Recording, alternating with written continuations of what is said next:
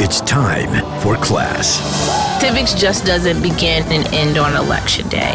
This is Sunday Civics, the home for the civically engaged with political strategist L. Joy Williams on Sirius XM's Urban View. Good morning, good morning, and welcome back to Sunday Civics, the home for the civically engaged. I am your host, your civics teacher, and your neighborhood political strategist, L. Joy Williams. And I'm really happy that you made it to class this morning. We are going to talk about the environment.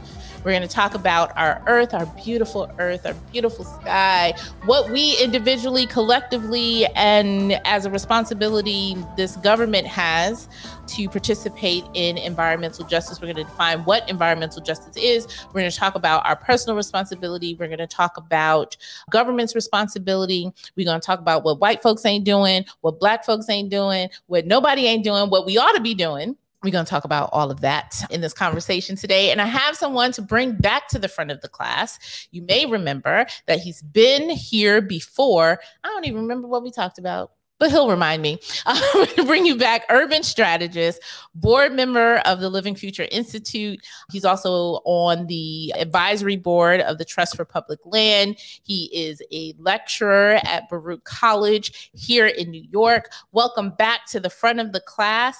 Ibrahim Abdul-Matin. Did I say it right? Did you I do it? it? Did, did I do it good? you said it excellent. You said it perfect. my mom, my mom used to always say, if people can't say your name right, don't even talk to them. So you said you said it right. Ah, look at that.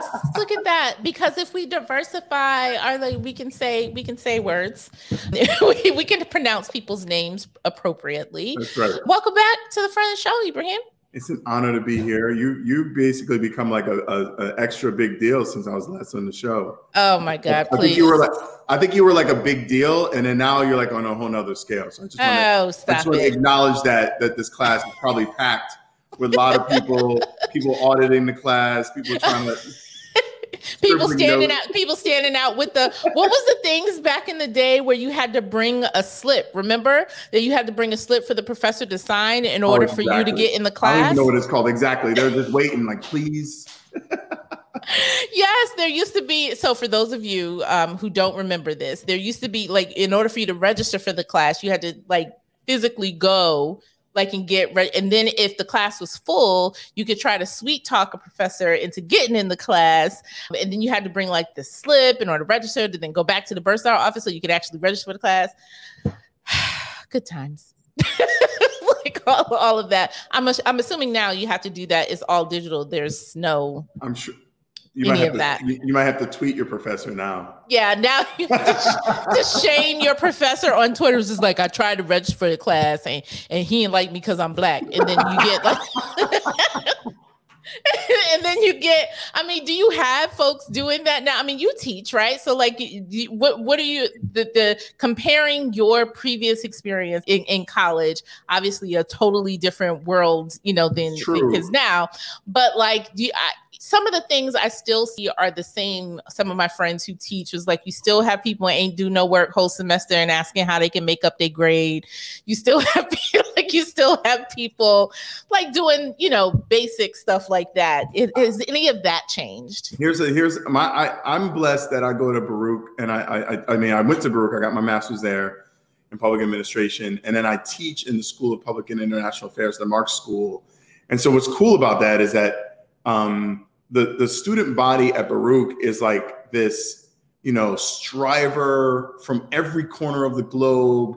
Like it really, it's like basically being on the seven train. If you like did a class on the seven train, so like you know, there's Chinese, Russian, Turkish, and um, Caribbean, you know, Latin American, and they all come from those places. Like they weren't, they're not like second generation. They're like their parents came here and they're trying to make it. So these folks, one kid was like, I have a laundromat he was like in his early 20s. He owned a laundromat, he owned a bodega, but he was also he had two kids already, and he was doing this so he could get his MB, he would get his business degree undergrad. Like those are the kind of kids mm. that I mm. have that are like those are the kind of kids you want.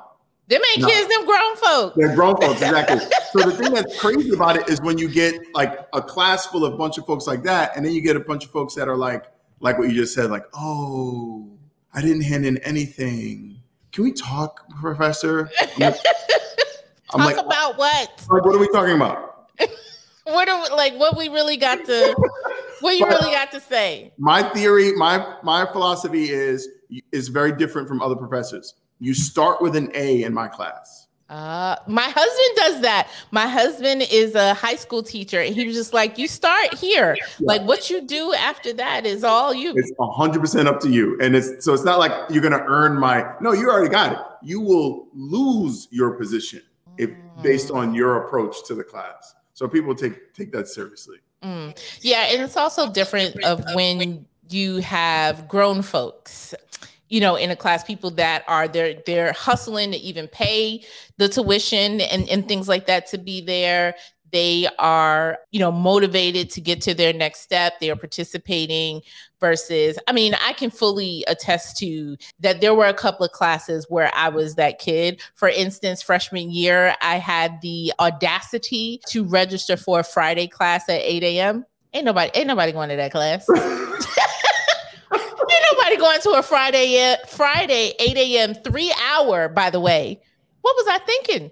No, those are the classes where you could go in and you that's when you're like it's Thursday night and you hang out and you party. But I was I was a very studious student, so I would do those classes because they always end early. That professor doesn't want to be there.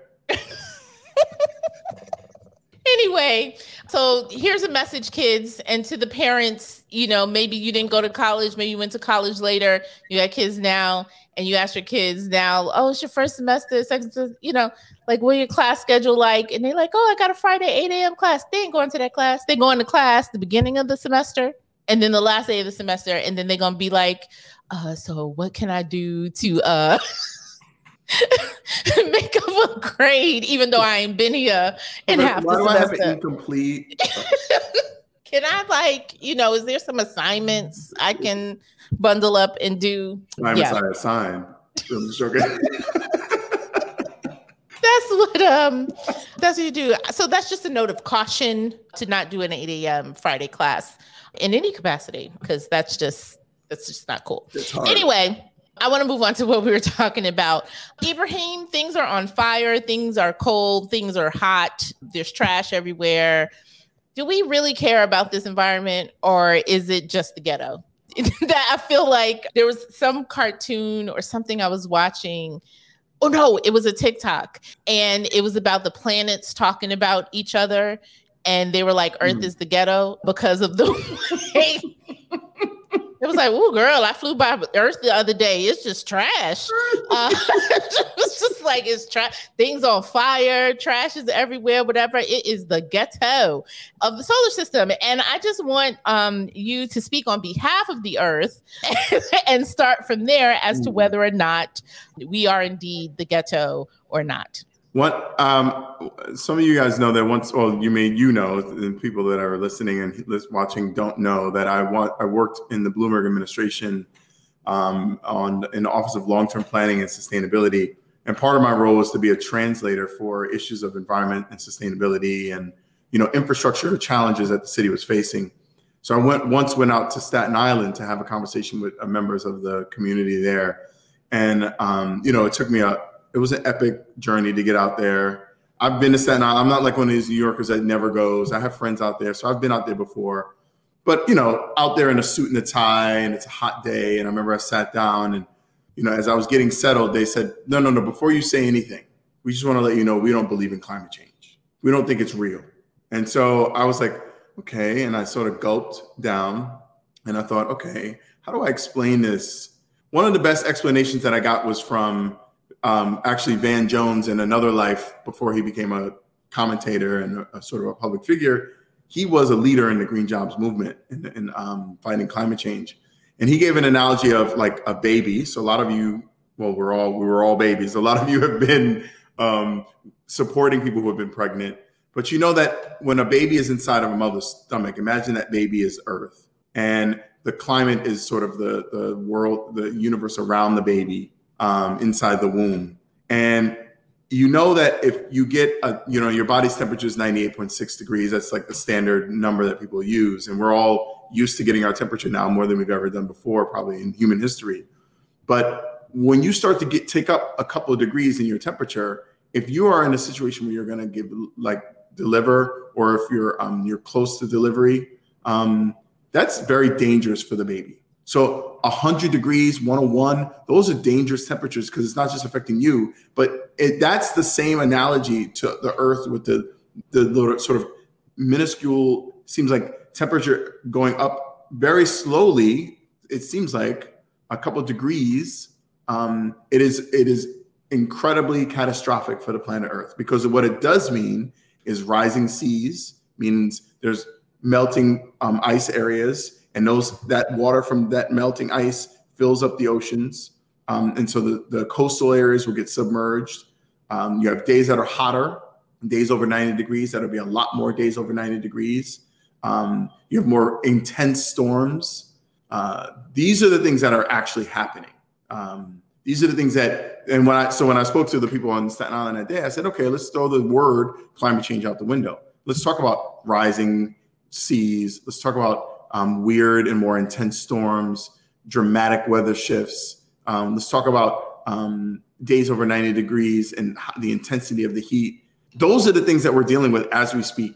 And and you know we can get to the causes of that but that's i think that that's where it it begins with forget about all the jargon all the language all the stuff that you've heard in the media about what we actually are facing a real problem as we speak. How are we going to manage the things that we have that are going to be in, in danger are coastal areas and and how are we going to make better decisions now so that we don't keep compounding and making the problem worse i think that's the two areas that exist and in the government, we call the the sort of how do we manage this stuff now? We call that resilience. How are we going to be more resilient for the future? Um, climate resilience is the language that people use, and then um, the decisions that we make that are sort of like what kind of fuel we use, how do we manage our trash, how do we deal with the stuff that's contributing to the problem. That's our those are conversations around sustainability, long term sustainability. And I think that's the that's where we're existing right now. We're knee deep in how we're going to address both of those areas.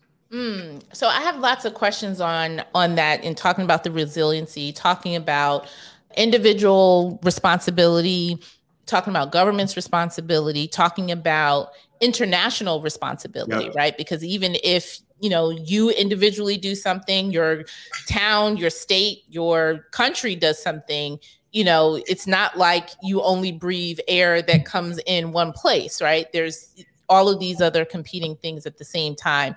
So we'll talk about that. We're going to take a quick break and then we'll come back on the other side of the break and, and, and talk a bit about that. All the wahala, all the problems, all the things that you think that you must do to start in this world.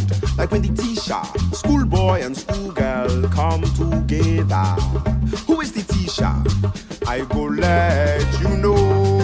Welcome back to Sunday Civics. We are with Ibrahim Abdul-Matin, and I am L. Joy Williams, your civics teacher and host. And we are talking about our lovely, lovely environment, our lovely, lovely planet, and environmental justice overall. Before I go into a further conversation just about responsibility and what we're talking about here, can, can you define environmental justice and sort of what is the framework with which we should operate on? Obviously there may be folks who are listening who are yes climate change is real. There's no denying that. It's a stupid argument to like deny, deny whether it's real or not like it's happening before our eyes. And then there are other people who may be skeptical. But so to talk from the what is the environmental justice framework? Um, i'm going to just read briefly just so you, we, we're very clear. This is sort of like the reason why this is crucial like how you define it is because um, the environmental justice movement um, well, I'll just give a little point about the the roots of it. It was started. The critique that it was started from was was identifying environmental racism, um, ex, ex, and those are examples where um, uh, a, a, polluting facility like a a, um, a, a power plant or a waste transfer station, these types of facilities that that pollute the local area around it, were most often sited and located near black and brown communities and poor communities. And the people that were living in those communities were unable to fight against the siting of those facilities and the ongoing pollution that those facilities were creating because they didn't have any political power. So when we talk about environmental justice, we talk about the fair treatment and meaningful involvement of all persons, regardless of race, color, national origin, or income, with respect to the development, implementation, and enforcement of environmental laws, regulations, policies, and activities with respect to the distribution of environmental benefits. It gets really complicated here now because what I just read you was the legalese or the legal language that's now being used at the state, fed, um, federal, city, state, and local um, and federal levels because the environmental justice movement has matured to the point where now it is discussed in the halls of City Hall in New York City and at the state capitol in, uh, in Albany, as well as in the White House. It is the language that we're using to frame and shape how we're making decisions about um, solving these persistent problems. Um, it primarily deals with how I discussed it before that there have been communities that have definitely all the decisions that we've made to pollute the planet and poison our air and our water and our soil. Um, all the worst burdens of that those decisions have come on black and brown and poor communities. Um, so there's a lot of different language that people use: disadvantaged, or, uh, under resourced. Um, one of the general ways to describe it um, is the, the our EJ communities or environmental justice communities, and these would be communities that have definitely faced the negative impact and a negative burden from decisions around water and energy and and, um, um, and air quality management in the past. That that's a general area. Got it. Got it. I, I thought it was important to sort of lay that out, right? That it's not just something that comes from somewhere, but it's also, even though we may have new fancy language and defining framework for it yep. and things like that, that it's not new, you know, in terms of uh, having a conversation about having the right to breathe clean air, having the right to not have the land in which you eat from and and live on be soiled by pollutants to not live next to or be have your community be the sole repository for trash and you know other things that that just because we have a new framework for it or new language for it doesn't mean that it's a new issue and no. having a conversation about that, right? That there is this conversation about that. Cause I do remember as young, it was like a whole big recycling conversation when I, you know, when I was young. And fast forward, we're still unfortunately having that conversation and actually develop new products that can't be broken down and just kind of just live forever. We've had, we've had, I mean, this is an interesting moment because even that frame of environmental justice, it, it, it, it grew up from environmental racism the environmental racism wasn't was a sort of an observation. Environmental justice is more of an aspirational term, saying that we should actually shift the be- the benefits and and make sure that we minimize the burdens that happen when when decisions have been made. And the people leading that charge and leading that fight have originally in the late 70s, early 80s were rooted in the black church in North Carolina. Mm-hmm. Um, like that's the the root of that that observation. What's intriguing is that what you have at the federal level, and I'll just start there really quickly with the in, in installation of Michael Regan uh, as the EPA Environmental Protection Agency administrator, um, a black man in his 40s. I love him because he's the same age as me.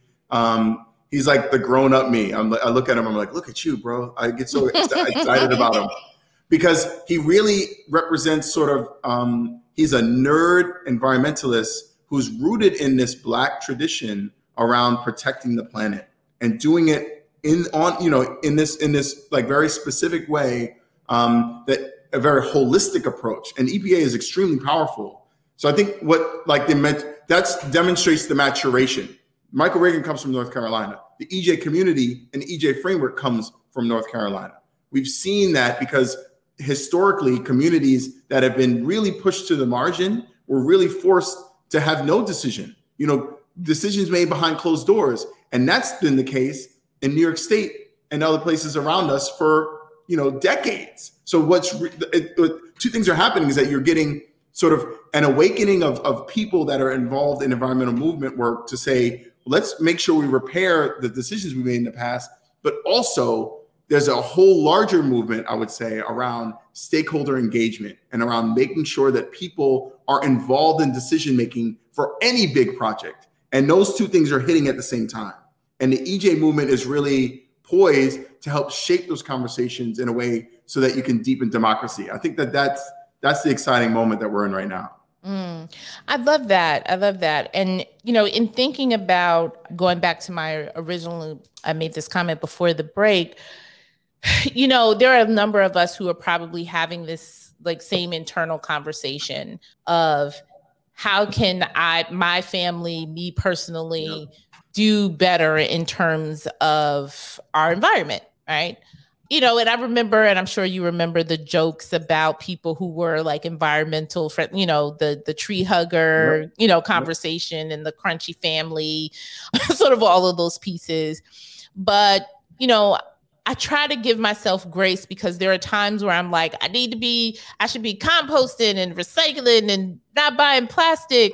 And then as I'm packing right now, I'm like, and I'm gonna take these Ziploc bags that I just like put all my makeup in one Ziploc bag, you know, because it's been ingrained in our daily society and it takes a, a, a minute right to make those individual changes but there's also the the grace you have to give yourself there is yes you need to make changes but then also you're not going to say your individual habits alone mm. aren't going to save the environment i I, I mean, I agree with that 100%. And I think like we are at a place where we can make we can make a little bit of a shift in our thinking and, and approach to this.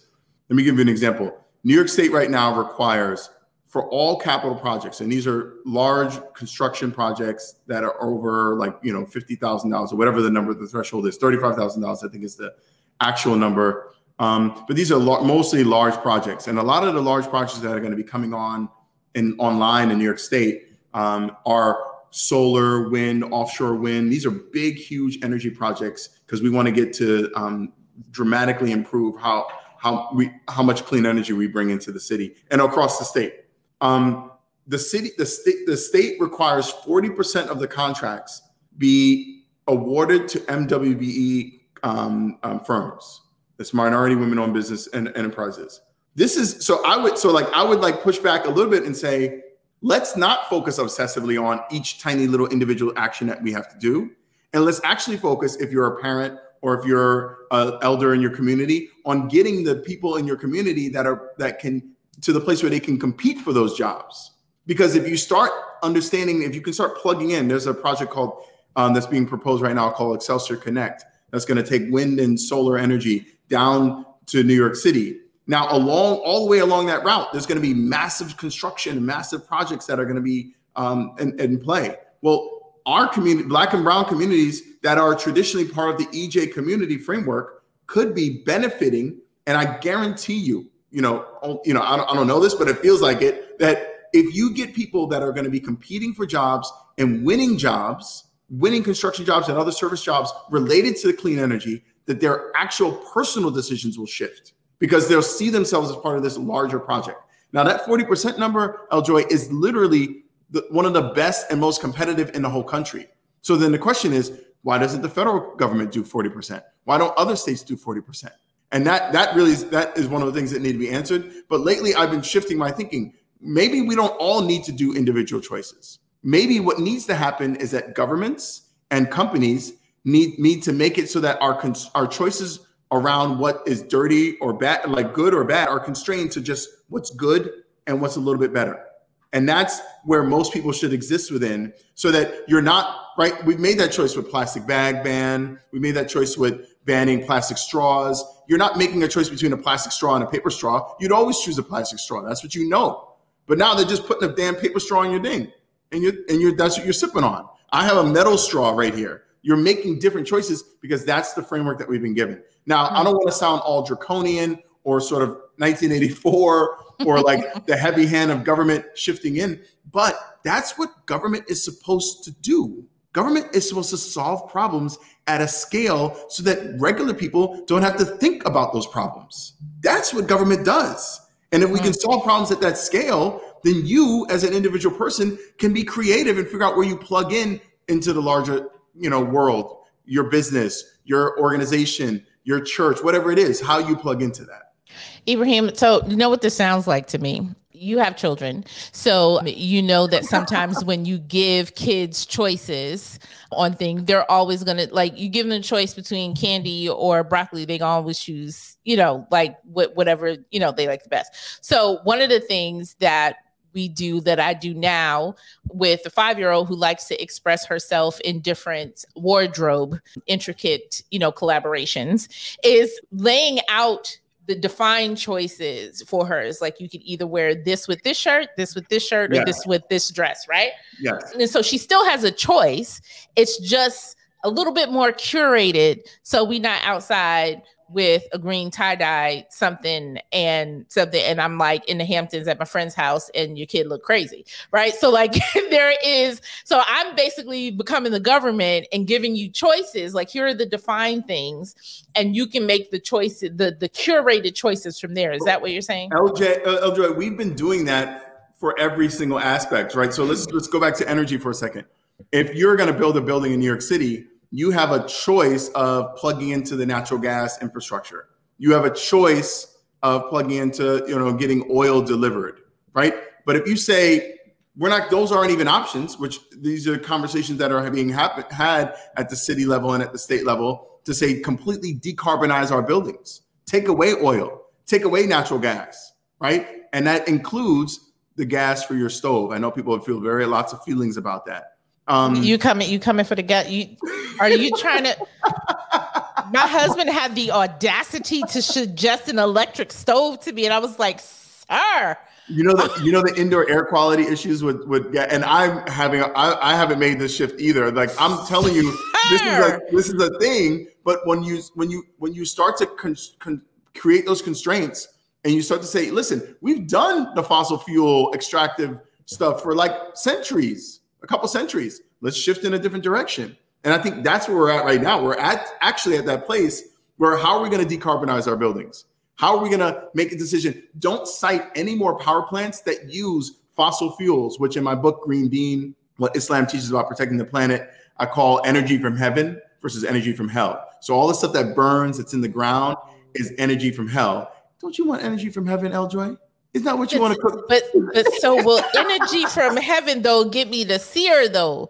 Like that's that's, what, that's like, and that's gonna be if you talk to your brothers and sisters at We Act, um, which is one of the not only is We Act now one of the most it's like it is one of the most powerful environmental justice organizations in the country.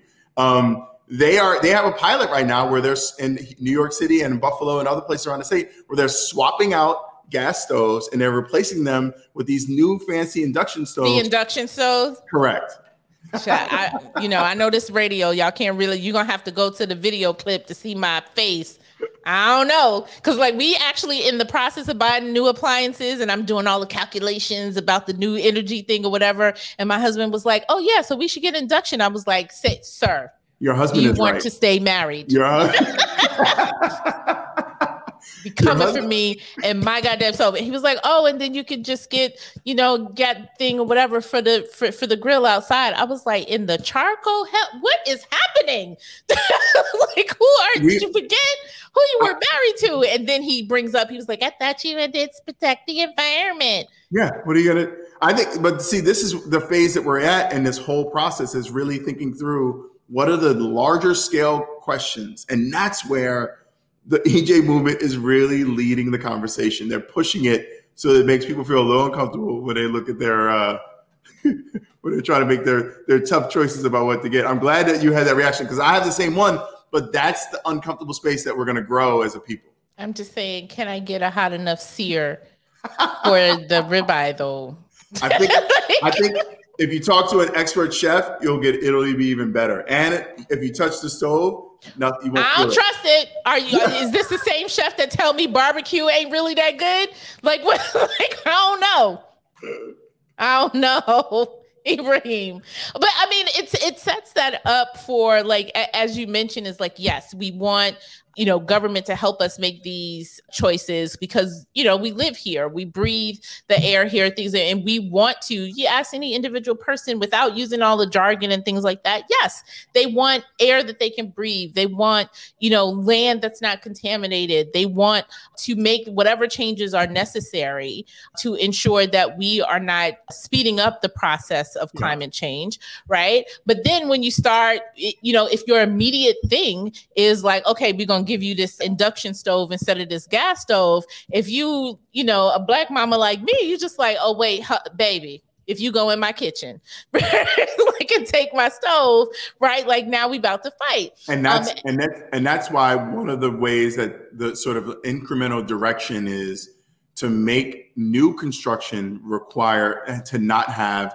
new gas inputs. So basically going forward to, to just put a pause on the old polluting infrastructure and move mm-hmm. in a different direction. So unless you're moving in a fancy high rise in downtown Brooklyn or Manhattan or some other pop-up neighborhood that they got going on these days, you're you you might be in the clear. But as we go forward for the state, I, I think you know the real direction for the state and for the federal government is going to be clean energy because that also has implications for the transportation sector, which I'm sure we can talk yeah. about right? Like major implications. Um, so that's the direction. And you know, sometimes people feel a little lot, have lots of feelings about what is the agenda and how does it impact Black people and Brown people, um, people of color and poor people. Like that's the thing that I'm always sort of trying to stay on the pulse of.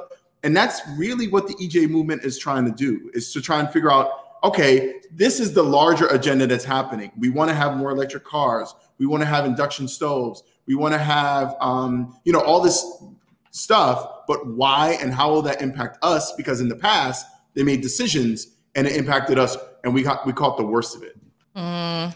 All right, when we come back, Ibrahim is not invited to the cookout at my house. but we'll be right back on the other side of this break with more Sunday Civics. How can it be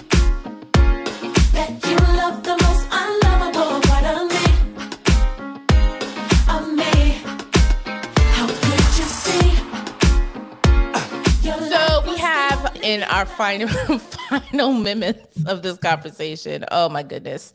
So we could do a whole show just on separating black folks and their cooking habits and the environment. That should be somebody's whole workshop. So maybe perhaps those of you who are thinking about how can you bring this conversation about environmental justice and our reliance on, you know, whether they be fuels and energy from hell, as Ibrahim mentions, that we have real world conversations because I do feel like Ibrahim that a lot of the conversations about environmental justice happen sort of up here, right? And sort yeah. of in the in the air in the ether and sort of not also making the connection of how choices by local, state, and federal government impact our daily lives, the lack thereof impact our daily lives, and that being an entry point, because quite frankly, you know, whether we're talking about any conversations of civic discourse, you know, what makes people that we are often finding ourselves fighting against is they are very easy able to make the connection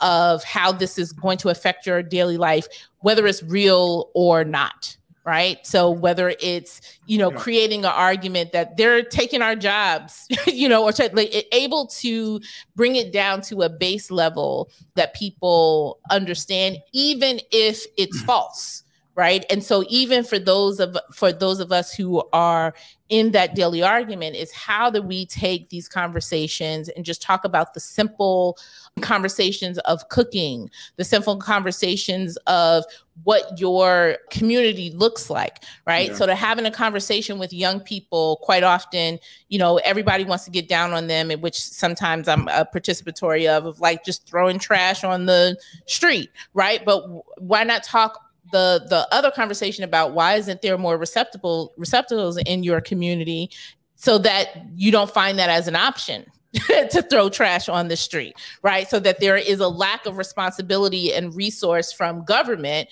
whether it be local, state, or uh, federal government, that helps to create the environment for you to throw trash on the street, not just this individual choice. I, I think you know our in in this state, in New York State, if, if we're just like in, from a local perspective, there's um, the management of our water and our sewer um, and like the focus and emphasis on core issues around waste management, notwithstanding the issues that we've had in upstate communities related to water quality issues, which have been, you know, the idea in America, you know, like someone comes from another country, they come to this country because they're going to assume one of the things they're going to assume is that you're going to have paved roads and you're going to have clean water to drink and you're going to have toilets that flush. Those are like baseline assumptions about sort of what is the American um, contract look in real life in, in, in 2021.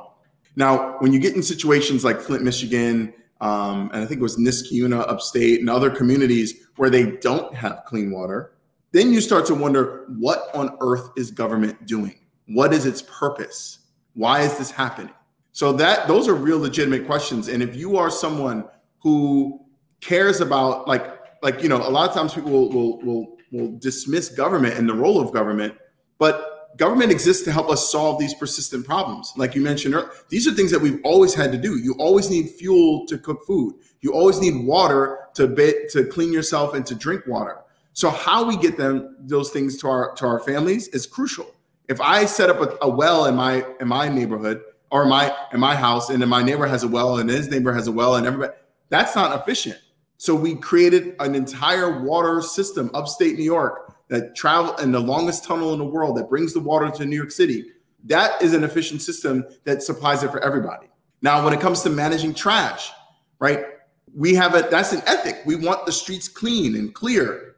We don't always do it great, but it's still an aspiration. It's still our focus. It's still our what we value. So I think regardless of how it might be managed at the moment, it's still a focus and a priority of our government. And we do it better than other places. Mm-hmm. And that mm-hmm. says a lot about other places, but it also says a lot about what's important to us.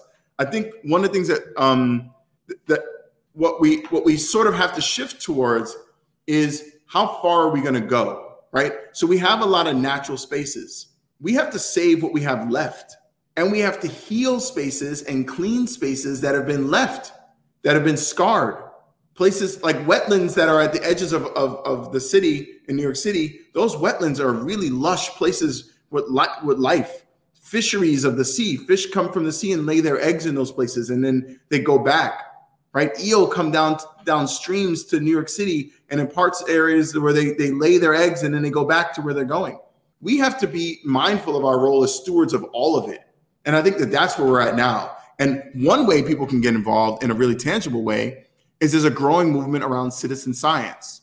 So air quality monitoring, water quality monitoring, where people are taking measurements that are using the same protocol and the same um, um, uh, approach that a DEP, the, the, city's Department of Environmental Protection, or DEC, the, uh, the state's Department of Environmental Conservation, using the same protocols and approach that they would use so that we have better data about all of our systems. Those are some of the things that I think um, people need to take more ownership of and then know that at the end of the day, when you're voting, I mean, we had, they were like, oh, great voter turnout for the primaries, but it's still abysmal. It's still incredibly low. When you think everyone's got a complaint about the roads, about the, the trash, about those are the fundamental functions of government. You can call it environmentalism, or you could just call it city government or state government. But if you don't get involved at that level, like for, almost forget about the federal government in some ways focusing on just the local level, you as a citizen and as a person who lives here, even if you're not a citizen, have some input and some say into how that's all done. Um, and sorry, I'm just getting excited about it because part of it is also your example, right? Like your actual example.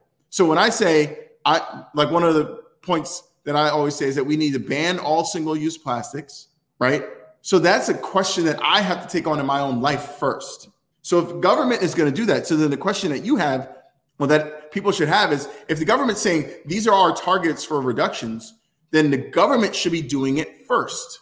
Mm. Right? The government should switch their fleet over to electric vehicles first. And those are the things that are happening. Now, the question is who's going to stay on them and keep them accountable and keep snipping at their heels to make sure they do it? And by and large, in this state and at the federal level, it has been black and brown and poor people consistently in, in, in the environmental justice movement that have kept pushing and pushing and pushing and pushing, obviously with their partners from the, the, the, the larger environmental movement as well. But I think that this particular moment right now, we've never seen such such the influence of the EJ community at all levels of government.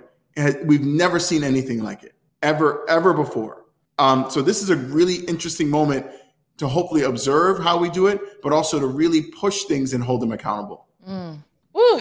I think that's a, as you mentioned, fighting for and advocating for whether it's the local, state, or federal government yeah. to take action on these pieces is part of the individual but yet collective responsibility that we can have, knowing full well, as you mentioned, that there are still things that we have to come to grips totally. with in terms of our lifestyle. And, you know, for those of you, you know, and this is just me talking to myself out loud, right? In thinking that it's hard right? To make those shifts, those changes, realizing that those shifts and changes to what has been deemed easy were made recently as well, mm. right? So, do you know it? Having a bag, leaving a store with a plastic bag for all your belongings was a shift and a change in our um, lifetime. That, in in in not maybe not your lifetime, your parents' lifetime. Like it it happened, right? Yeah. Like there was a shift. It didn't you didn't go to the store and automatically got a bag. You went with the mason jars, with the bag, with your wagon, with your thing. You know, like there was a conscious shift that happened in that it was then the responsibility of a store to provide you a bag, right? And I know, yes, there are racial implications because a lot of people always make the jokes about leaving the store without a bag and you happen to be a person of color, particularly being black, and being accused of stealing items.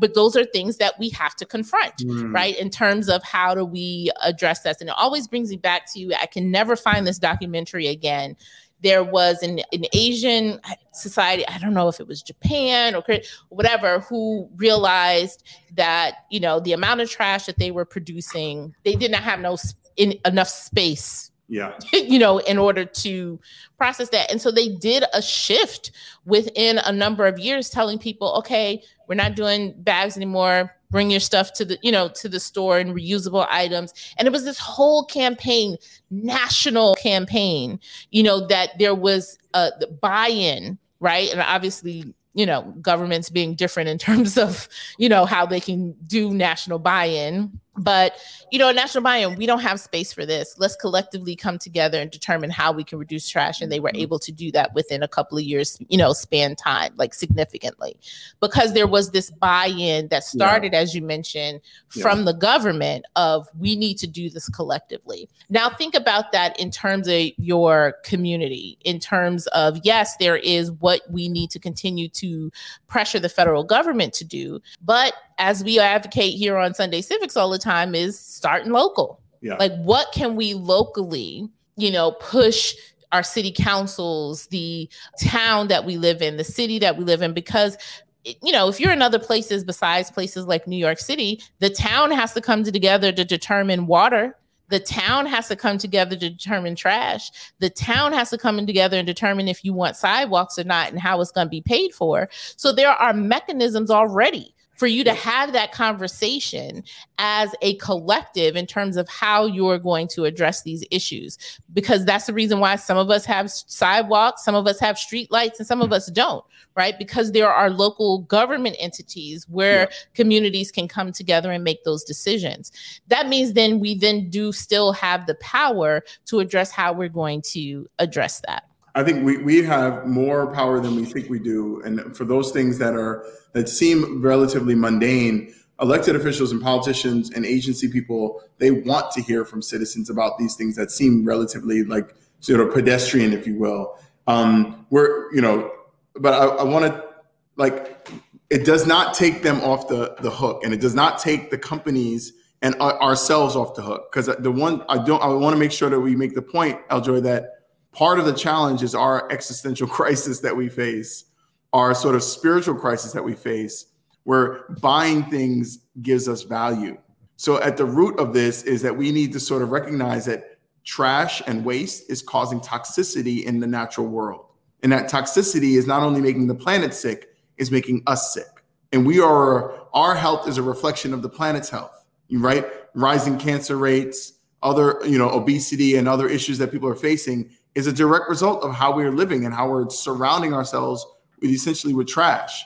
So that's that's the layer of it that you know when you talk about what is our personal responsibility, it's it's also a sort of a spiritual wrangling. You know, um, that is that is harder for people to wrap their heads around. Um, and it's it's going to be as we move forward, people have to simplify their lifestyle to a certain degree and kind of slow down a little bit. And you know, as much as I say that, and I think that that's what we need to do, it just you know you look out in the world and it seems really difficult to make that happen. Um, so that's why we actually need people not only to get involved in government, but also to make new products and new companies that solve the problems better than they've been solved before. And that's where all of these sectors, the public sector, the private sector, and the civic sector, actually have a lot to say and can work really in tandem with each other to come with, come up with solutions. Um, that's the that's the work that I feel like I've been mostly interested in, in the past few years. Is how do we create a local um, neighbor-made food industry, right? So that you're getting your food from your neighbors in your community. Um, how do we sort of how are we going to develop Rikers Island? And you know, because the whole renewable Rikers framework, which is being led by the EJ movement, how is Rikers Island going to transfer from a place where there's cages, maybe to a place where there's food growing there, or solar farms? Um, you know, how are we to um, uh, how are we to meet these pressing the, the, UN Sustainability Development Goals? Maybe the federal government's not going to be the one to make those things happen at the local level, all across the country. Those the local levels have to be the ones that make it happen. Um, how are we going to come up with all new business models or sort of construction? Like instead of just saying I have an idea and I'm going to start a company, more cooperative business models to meet the needs so that not only are you building sort of community wealth and, and also like you working together, but you're actually addressing those inequities that are built into capitalism as you solve the problem. So there's a lot of layers to this conversation about how we approach, you know, managing food and health and waste and the built environment and renewable energy and mobility, doing it in a way that we what I love to say is doing it better than we've ever done before, but also in a way that's better than it's ever been done before. Like the how we do it, how we interact with each other. That's as much a part of the environmental justice conversation as the other thing. So th- we don't want to just have some dictator come in and say, no one, you know, everyone has to switch to induction stoves. There's a process there, right? We want to be in part of the process. And it would be great if L. Joy Williams started a company that was selling induction stoves and then had, you know, a cooperative that employed folks that were coming out of Rikers Island that now were now installing induction stoves. And all of a sudden, the induction stove market is skyrocketing, and Black people are not just getting jobs, they're starting companies and they're buying houses and they're building intergenerational wealth. That to me is more of what we're talking about. You know, that's not far off. I I know this is going to be a roundabout story to get to this point. but recently, I don't know if you've seen Questlove's documentary on the Harlem Summer of whatever, but there's a point in there where he talks about one of where they talk about one of the advertisers, which was Maxwell House Coffee, and that they did a specific like ad campaign that was geared toward black folks or whatever. And I remember a bell going off in my head. I was was like, is that why my my family like exclusively drinks Maxwell House coffee? Like it was like it was like a bell. It's just like, oh, did they like do, have a focused investment and spent dollars you know in black um, uh, media at that point and things like that as to the reason why Maxwell House coffee is what like if I brought so home something other than Maxwell House coffee, people would have like a riot. And I was like, like you know, it's like doing the like you know the the the the the, the connections for me. And I'm and for what the example that you're mentioning is the same thing. Is is that oh well, I know Junior got a job through this or whatever, and it becomes a, a, a a family but also community buy-in because they've reinvested 100%. into people. That's that's i think that's the that's the move right there. We need to figure out that's what i was saying earlier. There's all these capital projects all like that excelsior connect project that i was telling you about. There's all these projects that are happening that are going to be happening all over the state. If black and brown people and this is all over the country too clean energy is exploding get involved not just in the workforce side but get involved in the ownership side um, and then I think we're going to see more of that personal familial community adoption of, of, of sort of green ways of living because now we're seeing the connection to our own families and ourselves. Yeah. Well, Ibrahim, we could probably do a whole nother hour on this conversation, but thank you so much for taking the opportunity to join us at the front of the class and to talk about this very important issue that is going to be ongoing. Because, you know, what's interesting is all in popular media, it's in our popular conversation. And this, I mean, it's not over from recent, but just, you know, thinking about to, you know, disaster movies is one of my categories of movies I love watching for some reason. And so I like watching all of the movies about, well, the earth is about to blow up and the asteroid is about to hit it, or like everything's about do? to melt and then everything's gonna go to ice, right? So like there, it's all in our mass media, and so we also should be having conversations about real world applications of the impacts of these things. One last thing I want to note is that we, and I know this is the last second, but um, you know, the, the situation that just happened in Florida with in Miami with the building that mm. went down. Um, and it was at it was at the water's edge and and salt water. There's not a compound that human beings have created that over time salt water won't erode. Like there's salt water is a, and seawater is very corrosive to almost everything. So the deep conversation around this is going to be as sea, sea levels rise, where are we going to retreat to? There's a, the term retreating, retreating from the edge. And so the impact that that's going to have on black and brown communities, this is one of the, the future EJ movements of the moment. And you just brought it up to me because this sort of like, what are these scenarios in the future that we have to be prepared for? This is one that we have to keep keep our eyes on. It's why I bought a house way above sea level. and when you asked me about whether or not I would have a vacation house, I was like, not anywhere near the edge of That's water. Right. Thanks, Ibrahim, and thanks to all of you for listening. We'll be back with more Sunday Civics next Sunday here at 9 a.m. on Sirius XM Urban View, channel 126. Have a great one.